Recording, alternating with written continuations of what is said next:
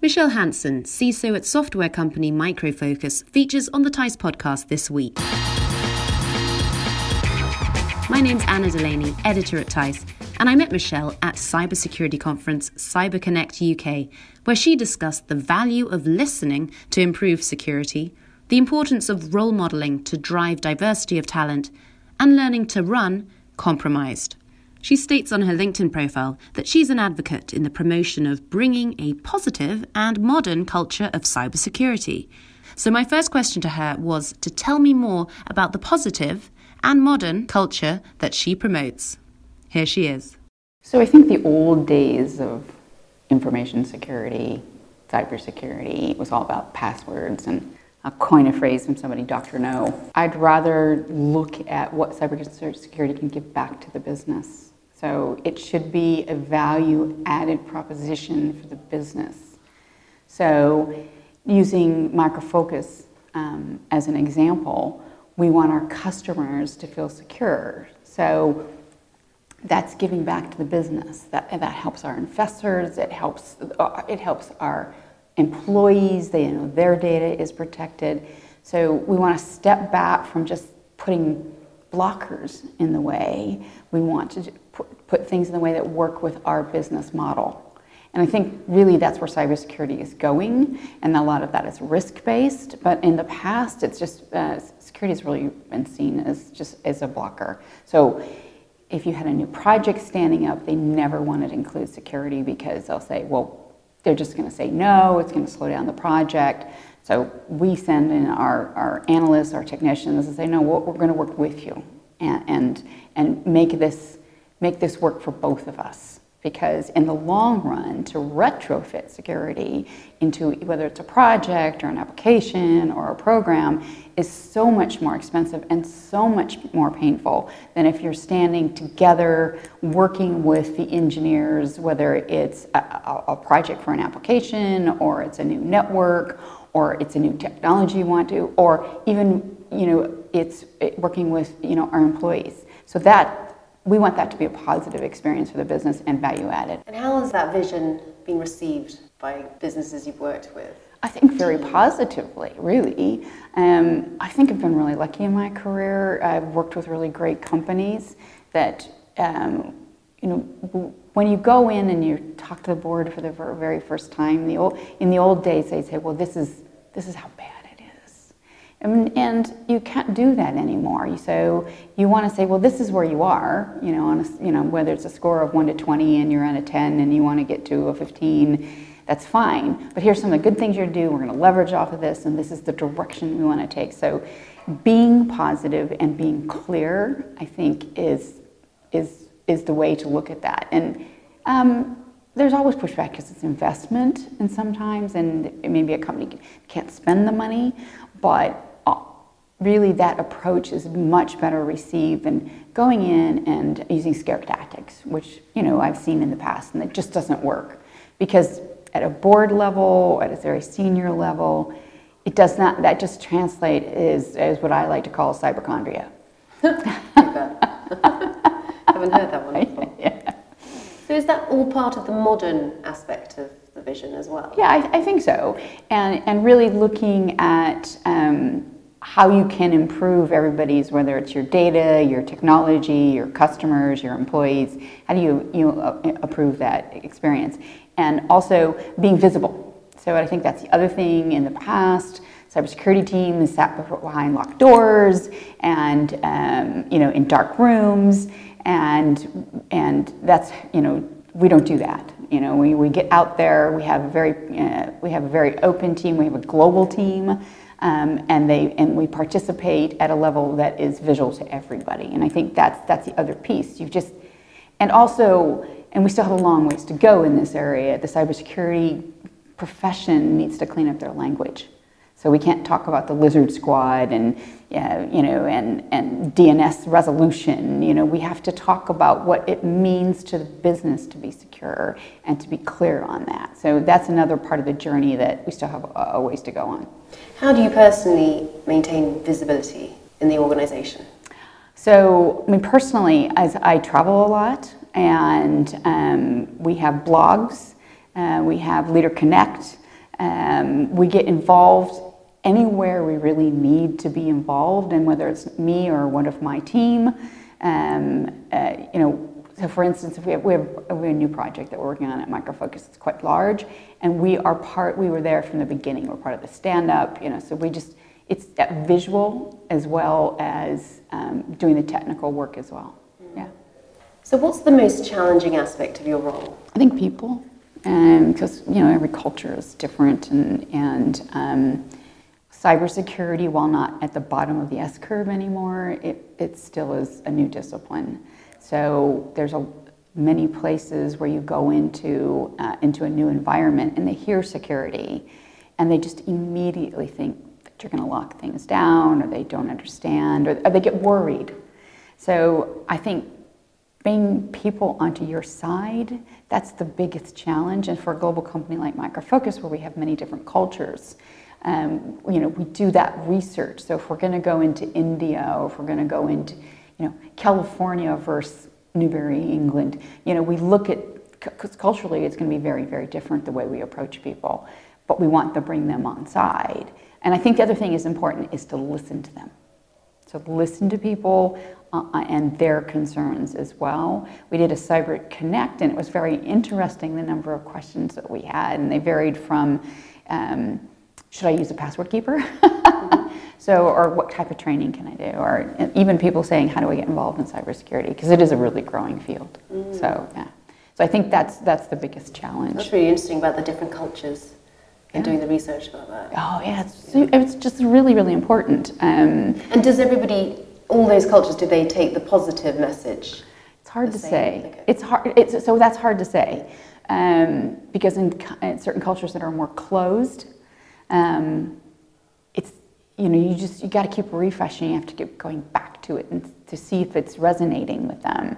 And it it's never going to stay static. It's just going to be. It's you have to refresh all the time what you're looking at. You can't just say, "Well, I've done it once, so I don't ever have to do it again." And you have to and you have to listen to people.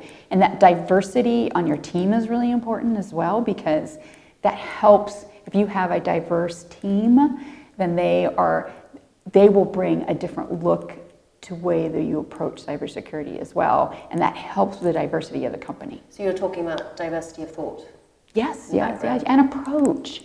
You know, so um, somebody from uh, Southern California is probably going to approach a cyber issue very differently than, say, I don't know, somebody in Saudi Arabia. It's just, you know, it's culturally, you know, different. You know, so some people are more timid.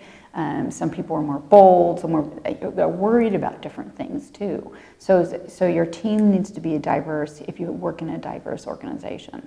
There is quite a bit of talk about diversity in, in cybersecurity, mm-hmm. getting getting a more diverse work, workforce. When you listen to the discussions, mm-hmm. is there something that you think, well, they're just not getting it right? In my mind, it's diversity and talent. So it's, it can't be just diversity because then you end up with just looking for a quota system or you know, that, that sort of thing. Um, and, and so you look for diversity and talent coupled together. So the, the D&T role, uh, role model is what I call it. So um, it, it is a very challenging. I don't think anybody's got it necessarily wrong, but again, it's, it's very challenging area to work in.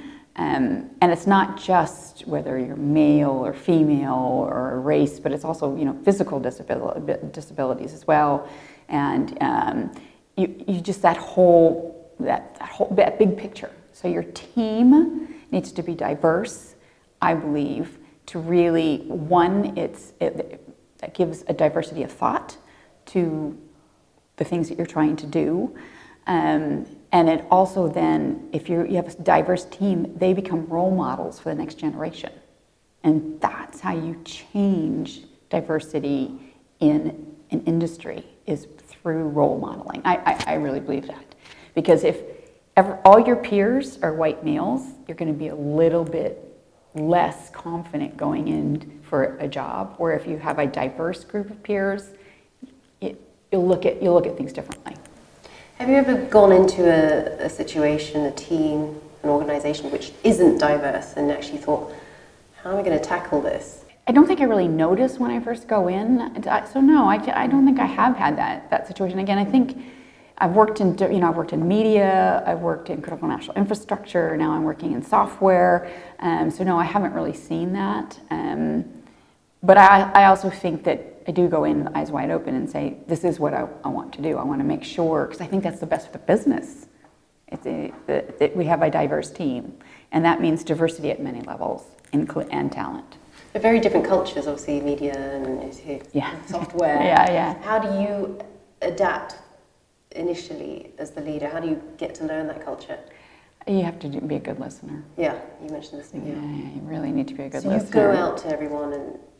Yeah, I spent a lot of time with the leaders and um, different areas of the business. When I first got to Micro Focus, I did a great deal of travel um, listen to people, what they were concerned about, what they were doing, and then so you get a feel for the culture that way. Um, and, you know, if they're an innovative company or they're they might be or they don't are they going to be resistant to change? You know, what, what where is their hot button going to be in cybersecurity? You know, is it are they going to worry about incident response? Are they worried about risk? Because every company looks at it a little bit differently. Is there an education piece that you have to start with at the top at the board? I mean, because if if, if you just brought in as a CISO because they have to have a CISO, then change is going to be very difficult. But if you're brought in as a CISO because leadership wants to change things, then then that's that's the best model. Um, and so you need to listen to that. And you, you, know, you go through interviews, but you won't really know until you're sitting in the middle of the company. Mm-hmm. And then you say, oh, well, they do actually want to make some change. So that's good. So you got to really understand the culture of the company. Uh, we, have been talking about resiliency at, the, at this yeah. conference. Mm-hmm. Um, I just wanted to know what resiliency means for you and how, how it can impact an organization, or how to build that in, in the organization. What are the best ways? So resilience to me means you're going to have to operate at multiple levels. So, you know, doomsday scenario where, you know, you lose a major network. You know, so you, you for a commercial company, the, the answer of shutting down, you know, for a week doesn't really work. A Maersk was a really, really good example. I mean, it was just, you know, the, the, the things they had to go to because they had to shut down. They were held to ransom. But so you need to have that model of okay, if we lose this, what are we going to do? What, how are we going to fall back? Um, and that culture in the organization saying, if this happens, this is, you know, we may have to fall back to less than 100%, but we have to keep operating. So that, that education piece, you know, setting expectations.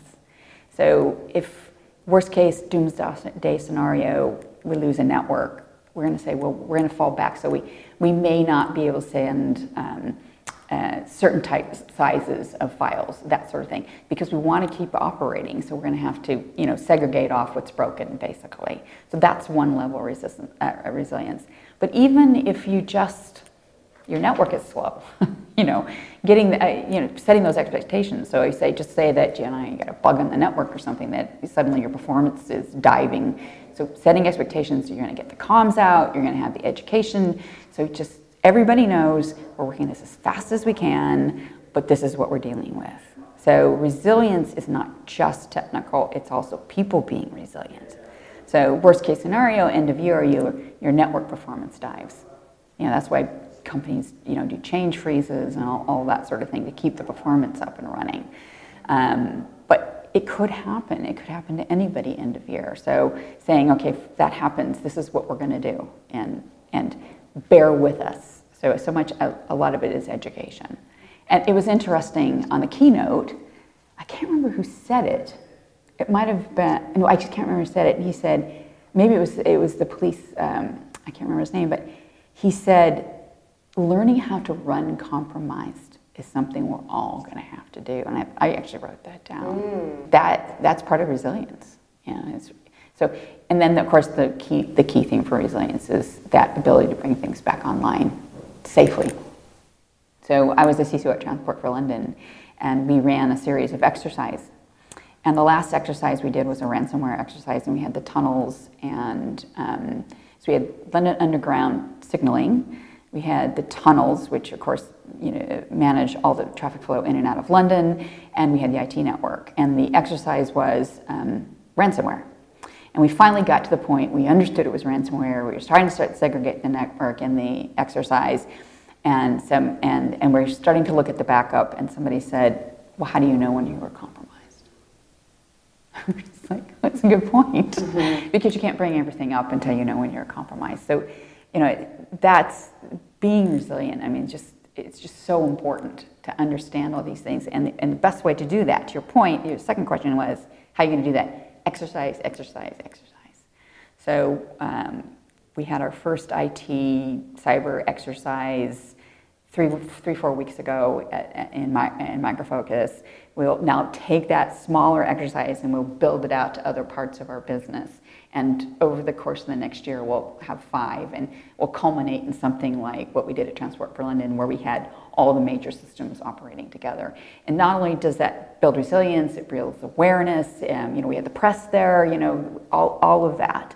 So really important. It's it's it's that whole whole ball of wax, if you will. Yeah, yeah. And on the education front, mm-hmm. do you have one particular method that works?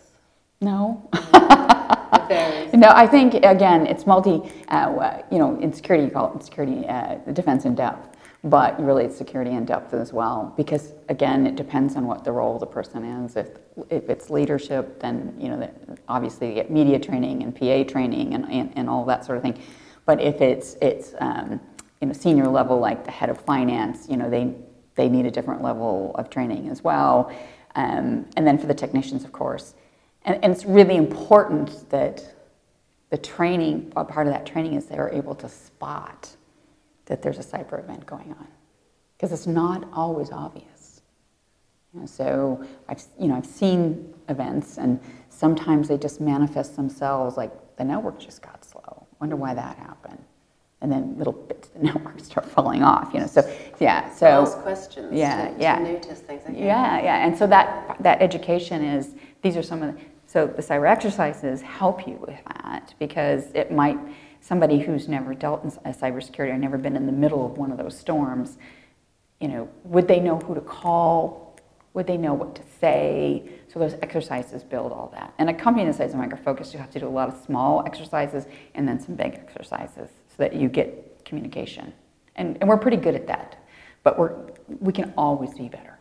Always be better. And you said to me, Michele, you've been in the industry for about 30 years. Yeah, 30 years, yeah, long time. So I guess the role has, has changed quite a bit. Um, where do you see the role of the CISO going moving forward in the next five, 10 years? What? Yeah, that's, that's a really good question. I think, first of all, it'll be BAU. You know, every major company will have some level of CISO. So I think, I think, I think that will happen. Um, it would be, I think this, the role of the CISO needs to have board level exposure. At Micro Focus, I'm lucky I have board level exposure, but awful lot of CISOs don't because the board really needs to understand why we're making all these investments and how much it's changed. And cybersecurity has changed so, so much. It used to just be about passwords and, and you know, the defense of the perimeter, and we don't have a perimeter anymore. It's one big cloud. So I think those changes, and I think for CISO, staying on top of all that is very challenging. You know, your education can never stop. Um, talking to other CISOs can never stop. Organ- you know, having an event like this, you know, you uh, Connect UK are really, really important because I've learned so much just today. It's exhausting, but you know, I really learned a lot today as well. So, so I think the role of the CISO is that it'll be BAU going forward. How do you keep your own personal resilience intact? Well, yeah, that's that's that is true. So burnout is a thing. It, it is a burnout um, sometimes, but you know, you just you got to give yourself the time, just to walk away, um, and it's not always easy.